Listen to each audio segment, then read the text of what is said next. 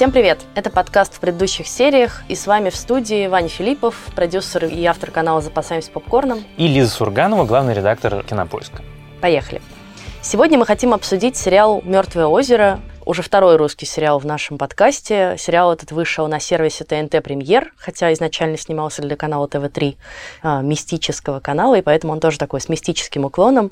Это можно, наверное, характеризовать как такой мистический нуар про русский север, детектив, в котором Евгений Цыганов играет главную роль московского да. следователя, который приезжает за полярный круг в городок Ченгадан расследовать таинственное и, конечно же, убийство. шокирующее убийство девушки. Как это здесь все произошло? Прям перед столой. Что это вообще такое? Это наш памятник покорителям Севера. Ну, скульптор, народный художник эр эс эф эс эр Куропаткин А С. Вот. Да, значит, приезжает не просто так, приезжает потому, что он лучший следователь в городе Героя Москва, и его в Ченгадан отправляют частным самолетом, потому что погибшая девушка, которая погибла при очень странных обстоятельствах, выглядящих как ритуальное убийство, она дочь местного, хочу сказать, монстра, местного олигарха, владельца уранового рудника и уранодобывающей компании. Есть городообразующее предприятие «Ураник». В этом году вошло в десятку мировых лидеров по промышленной добыче урана. Владелец Юрий Кобрин, наш олигарх. Кстати, убита его дочь. Я прочитал некоторое количество текстов про то, что вот, там не настоящая Россия, и мне как раз это очень понравилось, потому что это действительно придуманный город, с придуманными обстоятельствами, придуманным там небоскребом на краю гигантского горно-обогатительного разреза, придуманными устройством жизни, иерархией, внешним видом. В принципе, ну как, люди, которые однажды были в провинциальных городах за полярным кругом, знают, что они выглядят категорически не так, но тут это, мне кажется, ужасно уместным, потому что сериал выстроенный во многом на визуальных решениях, решениях, на том, что оно такое вот красивое, стильное, аккуратное и очень-очень знакомое. Потому что ты начинаешь смотреть сериал, доходишь до конца первой серии и понимаешь, что больше всего этот сериал похож на замечательный и мной нежно любимый сериал Fortitude канала Sky, действие которого происходит тоже на таком же абсолютно придуманном заполярном, ну, правда, там это был не город, а остров, а здесь вот город. На качество истории это сильно не влияет. Да, ну и похож он, конечно, не только на Fortitude, но вообще много на что еще. Все вспоминают сериал «И вершины озера», даже в названии похожий, да, где только, правда, девушка уже следователь. Ну, тоже мистические пропажи, убийства, и какие-то шаманы. И на сериал «Мост», конечно же, скандинавский нуар, после которого, кажется, все бросились снимать нуары. Скандинавский нуар. Да, в которых тоже должно быть такой холод, такая некоторая отстраненность в кадре, прохлада. И на «Озарк» он похож, и на «Стальную звезду» он похож. В общем, похож. много чего деле, взяли за вдохновение. Да. Тот факт, что появляется русский сериал, который может хотя бы вот так вписаться в длинную цепочку качественных иностранных сериалов, мне кажется, уже здорово. Потому что я очень не люблю, хотя сам периодически срываюсь, когда говорят, что для русского сериала хорошо. Потому что это изначально выражает некое пренебрежение к людям, которые делают русский сериал. С одной стороны, может, они, конечно, его и заслужили, с другой стороны, ну, все-таки ну, это не очень честно. Когда ты иностранный производитель сериалов, то ты катишь камень по ровной плоскости, а когда ты русский производитель сериалов, то ты как гребаный Сизиф. Вот у тебя этот камень, и ты тащишь его вперед, и толкаешь, и толкаешь, и он обратно катится, и это как-то кажется мне немного немножко несправедливым. Поэтому «Мёртвое озеро» — качественный, смотрибельный, интересный сериал, который, в отличие от множества других сериалов, совершенно не стыдно смотреть. Мне кажется, что если мы ждем от русской индустрии, чтобы она начала выдавать шедевры вот прям сразу, это очень странное ожидание. Ничего не бывает вот прямо с первой попытки. Никто не делает ни айфоны с первой попытки, ни поисковые системы с первой попытки, ни выдающиеся жанровые кинофильмы с первой попытки. Индустрия строится по кирпичкам. Вот у тебя выходит один сериал крутой. Вот есть, например, совершенно выдающийся сериал Жора Кружевникова «Звоните Ди Каплеву». Блистательный сериал. Были еще какие-то очень симпатичные сериалы, и кабельные, и не кабельные. Ну, там их не очень много, наверное, с моей точки зрения, но они были.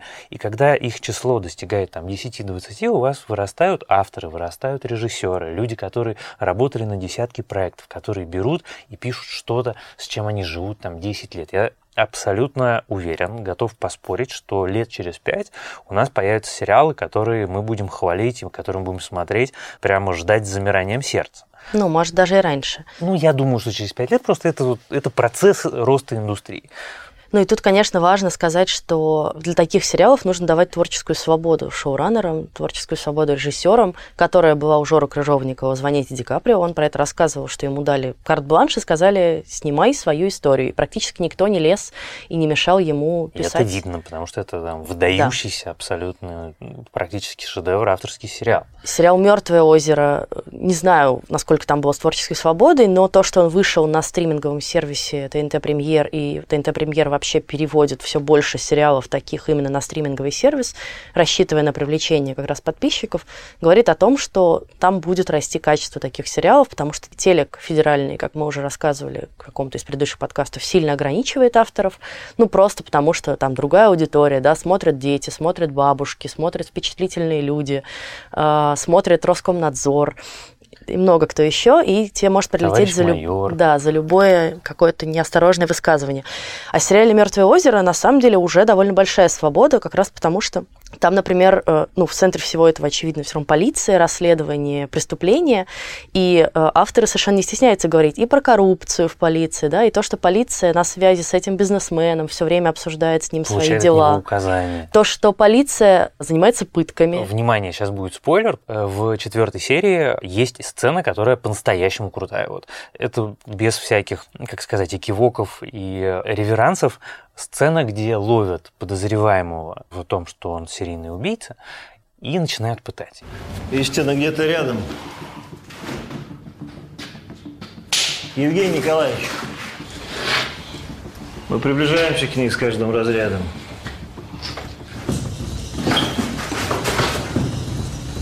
И вот сидит мент, который этого подозреваемого запер в контейнере грузовом, и, значит, электрошоком его пытает и спрашивает: ты убил? Убил? И он в конце концов говорит: да, убил. И говорит, что у него дома спрятано восемь трупов. И в этом месте полицейский на него смотрит и говорит: ну хорошо, ладно, но я тебя спрашиваю не про это. И начинает дальше продолжать пытать подозреваемого, чтобы тот взял на себя вину за убийство, которого этот подозреваемый, очевидно, не совершал. Сколько? Ой. Меня интересует Дина Кобрина. Мужик, я не знаю, как, как себе еще сказать. Я ее не трогал. Не трогал? Нет. Не трогал? Да нет. А, не знаю, не что надо сказать. Больше, не надо. Не трогал.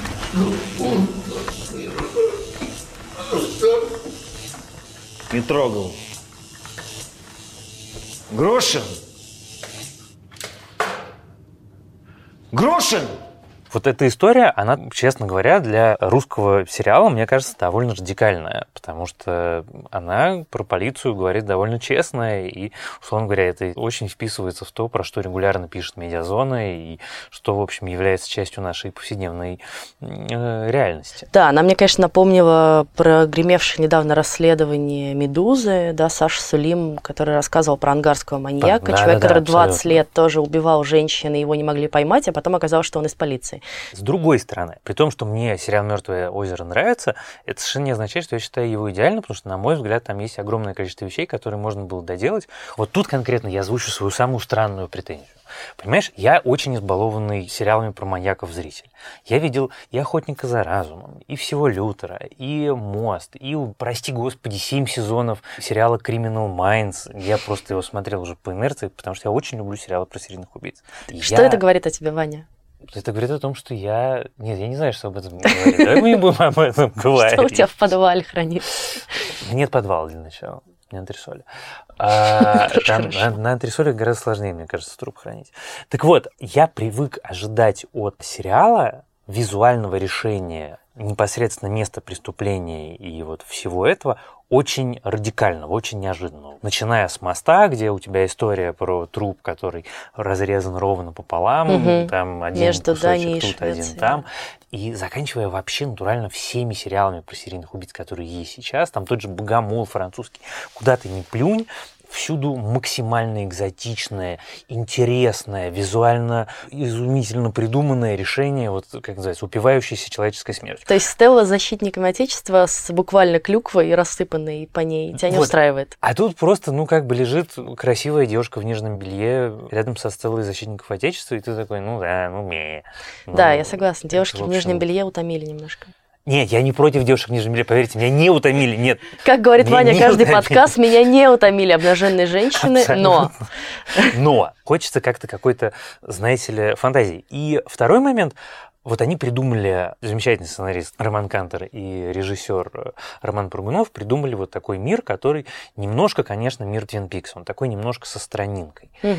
И мне кажется, что они как-то вот... постеснялись. Надо было этой странинке дать побольше, да, потому там что мне есть очень нравится. Великолепная совершенно роль Ксении и Полины Кутеповой, которые играют сиамского близнеца, двух женщин на одних ногах, которые, значит, работают в местном музее краеведения. Это фотография с места преступления. Посмотрите внимательно. Вам это ничего не напоминает? А кто вы по знаку зодиака? Рак. А вы? Близнецы. Таня. И они какие-то совершенно безумные. С одной стороны, они вроде как должны быть учеными, потому что они музейные работники. С другой стороны, они реально верят в мистику, какие-то амулеты раздают. Ты не общалась с сотрудниками краеведческих музеев? Нет. Очень похожи. Самый реалистичный персонаж. У меня мало было общения с... Они с все сиамские близнецы? Нет, они не все сиамские близнецы, но с сотрудниками краеведческих музеев я в свое время пообщался. Вот этого хочется побольше. Да, хочется это круто. Как-то вот... Или прекрасный персонаж в исполнении Павла Табакова, который меня сначала адски бесил своей тупостью, а потом я поняла, что это просто такая роль, и это... прекрасно. Он такой вот абсолютно наивный, немножко глупый полицейский, который все время какие-то тупые вопросы задает и вклинивается туда, куда не надо. А среднегодовая температура у нас десять целых шесть десятых градуса Цельсия. А что это за название такое? Ченгадан. А, это очень интересная история. Я, правда, сейчас подзабыл, но помню, что нам в школе рассказывали. В общем, там есть какая-то очень интересная история.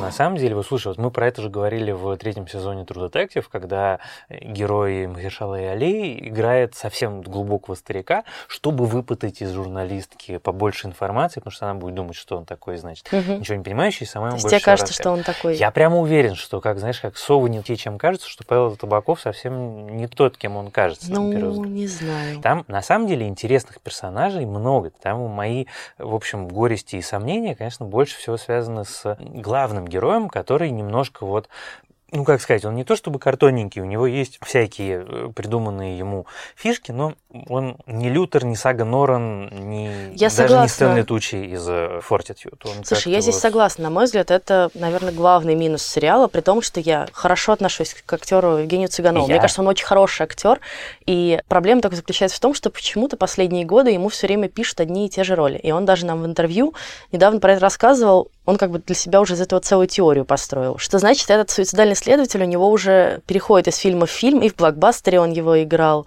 и в «Мёртвом озере», и в хорроре «Проводник», который вышел прошлой осенью. Что это один и тот же персонаж, который на самом деле вот такой следователь, кочующий из фильма в фильм. Здесь появляется Рома Паргунов и говорит: «Женя, у меня есть история, у меня там следователь». И я говорю: «Круто, но у меня тут просто два следователя, которые у меня там на мне висят». Он говорит: ну, это совсем особенность следователя. Во-первых, у него суицидальные наклонности. Начинается с того, что он лежит в ванной полной крови. И я говорю: да, но предыдущий у меня начиналось с того, что он сидит в машине с пистолетом во рту, а предпредыдущий он на машине пьяный влетает в кукурузное поле просто потому, что тоже ему жизнь не мила. И, в общем, я понял, что вот он пришел, третья часть этого моего какого-то следователя. Для меня это такой, ну, как есть, да, персонаж там Конан Дойль или там каким-то там Фандорин, да, то есть все-таки я для себя понимаю, что для меня это один персонаж. Но мне это кажется, что в нуарах и в детективах личность следователя и характер – это как раз одна из ключевых штук, которая цепляет зрителя и держит его. И какая-то харизма этого следователя тебя должна держать. Ну, конечно. А вот персонаж, не сам Евгений Цыганов, а персонаж Евгения Цыганова в «Мёртвом озере» меня совершенно не держит. Я вообще не понимаю ничего про этого человека, кроме того, что у него суицидальные наклонности, какая-то болезнь в анамнезе. Он и есть помощница в виде Геннадия Михалкова. Да, у него есть помощница. Которая тоже какая-то какая довольно бестолковая. Да, смертельная болезнь. Он любит виски. Красивых женщин. Ну, непонятно, любит он красивых женщин ну, или нет. Он нам обещали уже постельные левые... сцены с Александрой Рябино, при книге левые, все идет. Левые комплименты такие, знаешь, из школы сельского пикапа. Вот. Но как-то да, буквально несколько минут назад, что прям перечисляли огромное количество сериалов, которые вышли в этом жанре. В каждом из них есть какая-то фишка абсолютно уникальная. Они все держатся на личности и актерской харизме главных героев. Fortitude, какой потрясающий следователь. Он очень странный, но там еще и актер, который... Ну и вспомним тот же Твин Пикс, да? Конечно, агент особенно Твин Пикс, который агент главный. Купер просто как часть мировой культуры уже, да. Знаешь, такое мировое да. культурное состояние. Это всегда есть, это всегда очень важно. Я, кстати, думаю, что вот эта вот помощница, это как раз такой привет Твин Пиксу с скайп-звонками. Возможно. Ну, в общем, короче, вот ни этой пары следователей, да, как в настоящем детективе, ни конкретного следователя одного пока здесь не получилось. Может быть, он, конечно, дальше преобразится, но я стороны, сомневаюсь. А что мы, мы же посмотрели только четыре серии. Вот сейчас в шестой серии возьмут, убьют героя Цыганова, и расследование до конца будет доводить героя Павла Табакова. Вот это будет поворот, вот это было бы круто. Но, опять-таки, я хочу повториться, что последнее дело, мне хочется этот сериал прям гнобить. Тебе не хочется сериал нет, гнобить? Нет, Твоя не фраза хочется. Прозвучала немножко. Мне прям не хочется гнобить, потому что, во-первых, мне было интересно. То есть он медленно-медленно раскручивается, но в четвертой серии он разгоняется, и я так понимаю, что он будет разгоняться и дальше. Во-вторых, мне по-настоящему интересно, поскольку, разумеется, за одной смертью следует следующая смерть, следует следующая смерть. Мы выясняем, что этот как бы маленький заполярный город, это, разумеется, сложно устроенный слоеный пирог, в котором есть администрация, в котором есть вот этот олигарх и его интересы, какой-то большой бизнес, корпоративная интрига, торговцы наркотиками, политическая какая-то ну аппаратная да, интрига. Проститутки. Ну, то есть, разумеется, проститутки. А что еще за полярным кругом делать? В общем, там много всего. И мне очень интересно, чего это будет. У меня не то чтобы супер много ожиданий, но пока они все как-то более-менее оправдываются. Да нет, в общем, интересно. Это интересно. Любопытно. Еще одна моя небольшая, наверное, претензия к сериалу – это то, что, мне кажется, у нас много крутых, талантливых артистов, много молодых артистов, и классно, что они взяли Павла Табакова, ну, как бы давайте уже перестанем выбирать артистов одного амплуа, что ли. Вот Александр Робок играет опять полицейского. Или Андрей Смоляков играет олигарха. Только что в фильме «Завод» мы тоже наблюдали его в роли олигарха, который банкротит завод. Слушайте, ну, уже немножко это надоело. Свежие лица – это продукт выстроенной индустрии. Когда ты не рискуешь каждым проектом, когда у тебя есть, что называется, подкожный жир, я имею в виду финансовый, и, в принципе, у тебя существует устоявшаяся система индустриальная. Ты уже сделал много-много проектов. Это не первый твой сериал. Ты можешь вообще хоть дебютанта позвать. Но сейчас каждый проект вынужден доказывать. Вот опять-таки мы возвращаемся к тому, с чего начали. Это сизифов труд. Ты тащишь вот этот вот гигантский камень вверх. И все, что делает этот камень, хотя бы чуть-чуть легче, а именно узнаваемые лица, разумеется, делают этот камень легче. Это даже не путь наименьшего сопротивления. Это просто желание, ну как... Пусть больше продаваемости. Успеха. Ну, успеха. Да. Ну, очень понятное желание успеха. Зато там есть совершенно потрясающий Тимофей Трибунцев из тоже короткометражки Жора Кружевникова. Помнишь про актера, который да, все ходит да, по собеседованиям? Да. Здесь он играет такого провинциального журналиста, который все хочет расследовать козни этих олигархов и коррупцию, но при этом совершенно безумный на вид, живет с каким-то реально упоротым лисом. Вот да, это, по-моему, просто буквально чучело упоротого да, лиса, да. то самое. И он, он как бы с ним общается. Александр Евгеньевич! О, Ёнка, живой. Здрасте. Ты что здесь? Вас давно закрыли. Да у меня один маленький вопросик есть. Валяй. Слушайте, вы вообще в курсе, что Ураникум планирует начать добычу методом гидравлического разрыва? Давно все в курсе. Выводим регион на переместку по стране. Ага. Московские журналисты давно окучивают. Слушайте, ну, но где-то противоречит всем мыслимым экологическим нормам. Не понял. Ты на этой теме навариться, что ли, хочешь? Нет. Только я тебе могу сказать, что при любом твоем раскладе у тебя ничего не получится. У меня неоспоримые доказательства. Откуда? Я не могу сказать. Ты иди занимайся своим краеведением. Не мешай людям работать. А лучше пойди поспи. Вот выглядишь паршиво, честно. А. Я читаю регулярно заголовки региональной прессы, и я не исключаю, что это так оно и есть. Как раз аутентичность. Вот мне кажется, что в этом сериале довольно, да, аутентичный, правдоподобный получился журналист и его работа. Ну, с другой стороны, два источника, он знает, что ему сливают. Ну, ладно, в общем, я не буду докапываться, потому что я, если не надо будет, я докопаюсь. Но я, я не буду сейчас докапываться. Вот, упоротый лис, да, упоротый лис мой кумир.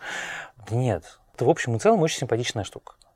И хочется, чтобы таких сериалов было больше. Вот мне хочется больше историй про маньяков. Вот взяли классическую схему «Следователь приезжает в маленький город», и понятно, что я видел уже эту схему много-много-много раз, но мне очень хочется увидеть ее в России. Мне очень хочется увидеть истории, которые происходят не в Москве, не в большом городе. Мне очень интересно, даже пусть это будет такая это, кстати, правда, круто и важно, да. причесанная версия, без излишнего, что называется, животного реализма. Пожалуйста, пусть так, это, что называется, baby steps. Потихонечку-потихонечку мы дойдем до каких-то совсем выдающихся вещей. Для этого надо просто идти. Мы с Лизой придумали нам для подкаста новую рубрику, потому что мы не можем рассказать в каждом выпуске вообще про все сериалы, которые мы любим, смотрим и знаем. И, наверное, мы будем каждый раз стараться последние пять минут рассказать про что-то, что мы смотрим сейчас или посмотрели совсем недавно, и что не тянет целиком на выпуск, но при этом нам или кажется, пока не что... тянет. Да, или пока не тянет. Но нам кажется, что вам стоит обратить на это внимание. Мы попробуем убедить друг друга прежде всего в том, что этот сериал стоит посмотреть. Вот я, например, последние пару недель пишу Ване регулярно сообщение: «Посмотри сериал «Восемь дней», давай его уже, наконец, обсудим». А Потому... Ваня видел в Берлине трейлер, Ване очень не понравился трейлер, и Ваня отбрыкивается изо всех сил. И сериал не смотрит. Так вот, мой пич. Сериал «Восемь дней» — это немецкий сериал, снят он телеканалом Sky, в России его показывает Амедиатека. Это сериал про конец света, про то, что вот до конца света осталось восемь дней, потому что через восемь дней на Землю упадет метеорит, и Земли в привычном ее виде не станет. Метеорит сначала должен упасть где-то в районе Германии. Ну и сериал, собственно, происходит в Германии, нам показывают население Берлина, которое совершенно в панике пытается куда-то бежать, границу закрывают. И вот одна семья пытается, например, перебраться в Россию, потому что Россия далеко, и до нее метеорит не достанет, и его последствия. И пока они это делают, очень круто выясняется, что американские военные пытались сбить метеорит какой-то ракетой, он не уничтожился, но немножко сменил направление, теперь он упадет как раз на Россию, а Германия останется в целости. Но при этом... бежать обратно. Да, и они как бы едут обратно. Но при этом понятно, что в Германии все равно начнется полный ад, потому что в преддверии конца света люди немножко сходят с ума, они все бросаются буквально во все тяжкие, молодежь устраивает оргию в брошенном доме, семьи разваливаются, кто-то там из власти, чиновников пытается сначала бежать в Америку и выбивает себе какие-то привилегированные места в самолете, потом они же получают привилегированные места в бункере, который строят под Германией. В общем, короче, это сериал, мне кажется, на самом деле про все, что мы с тобой любим, про разрушение морали и нравственности, про разрушение семей, про коррупцию в обществе, про э, журналистов, которые расследуют эту коррупцию. И он сделан довольно довольно натуралистично, как раз без всяких экивоков, как ты любишь говорить. Там все есть, все, что надо, и секс, и насилие. Там есть очень страшная сцена с чуваком, которого просто пилой, значит, разрезает напополам. Короче, он очень Класс. жесткий и очень крутой. А еще там есть, например, сумасшедший совершенно человек, который свою дочь запирает в бункере, и, и она оттуда как-то сбегает. В общем, там много такой вот жести, которая происходит с людьми накануне конца света. Так, хорошо. Будем иметь в виду. Давай. А я ты. сегодня рассказываю про сериал, который называется «Мать, отец, сын». И это очень любопытная штука английская. Это английский сериал, в котором главную роль играет Ричард Гир. Это новая манера тащить на телек главных звезд девяностых нулевых. Уже притащили Джима Керри, который снялся в главной роли в сериале «Шучу». Притащили эту самую любимую мою Джулию Робертс в сериал «Возвращение домой». И сейчас, значит, затащили Гира. Гир играет такого медиамагната. Это, очевидно, списанного с Роберта Мёрдока. Всесильный владелец разнообразных издательств, газет и телеканалов, у него есть сын, который руководит одной из его газет. И у него есть бывшая жена. И вот он приезжает в Лондон, якобы для того, чтобы выбрать нового премьер-министра. То есть он действительно натурально устраивает кастинг политиков, которые могут претендовать на роль премьер-министра на следующих выборах. Старый премьер-министр пытается, значит, его переубедить, у него не получается. И заодно он должен разобраться со своим сыном, который как-то не очень удачно справляется с должностью главного редактора. Это все начинается как абсолютно классическая история про таких, знаешь, медиамагнатов, их проблемных детей. И в конце первой серию у мальчика случается инсульт. Причем такой чудовищный инсульт. Все последние пять минут серии — это операция на череп, которая показана очень подробно. Да, и, честно я не признаюсь, смогла это смотреть. Я вот смотрел много сериалов, но я вот на моменте, когда они обратно так аккуратненько пришивают волосы, я прям как-то глаза даже закрыл. А дальше все остается, остается криминальная интрига, остается политическая интрига, но акцент смещается на отношения. Вот треугольник отец, мать и сын. двадцать лет назад отец Ричард Гир выгнал мать, которую играет замечательная актриса Хелен Макрори, которую, может быть, вы знаете по сериалу «Острые козырьки», она играет тетю Полли. И воспитывал ребенка сам. И он воспитывал ее не как ребенка, а как своего потенциального наследника. И дальше эта история про ребенка, который подвергся чудовищному психологическому насилию, и ты видишь, как он поменялся, и как этот человек, герой Ричарда Гира, в общем, несет полную ответственность за все, что с его сыном происходит сейчас, и что понятно, что на его месте любой бы нюхал кокаин и упарывался алкоголем, потому что с таким папой жить это вот просто, ну как? Это, в принципе, невозможно. И это такая потрясающая семейная драма, причем еще и сыграна замечательно. И Ричард Гир такой омерзительный, что любо-дорого смотреть. Он все еще страшно обаятельный, такой красивый, с своими этими фирменными белыми волосами, но абсолютный гад последний. Вот, поэтому если вы любите английские семейные драмы, а это английская семейная драма с большими ставками, там на заднем плане выборы премьер-министра, расследования каких-то, значит, порочных практик в сфере медиаиндустрии, то я вам всячески рекомендую. Это свежая история, очень заслуживает вашего внимания. С вами был подкаст в предыдущих сериях, и мы его ведущие Ваня Филиппов и Лиза Сурганова. Пожалуйста, подписывайтесь на нас в iTunes, Яндекс.Музыке, пишите отзывы, ставьте оценки, а также пишите нам на почту подкаст собака кинопоиск точка ру. Советуйте новые сериалы, которые стоит посмотреть. Если вы с чем-то не согласны, спорьте, мы готовы вам отвечать вот так вот даже в эфире. Да, всем привет.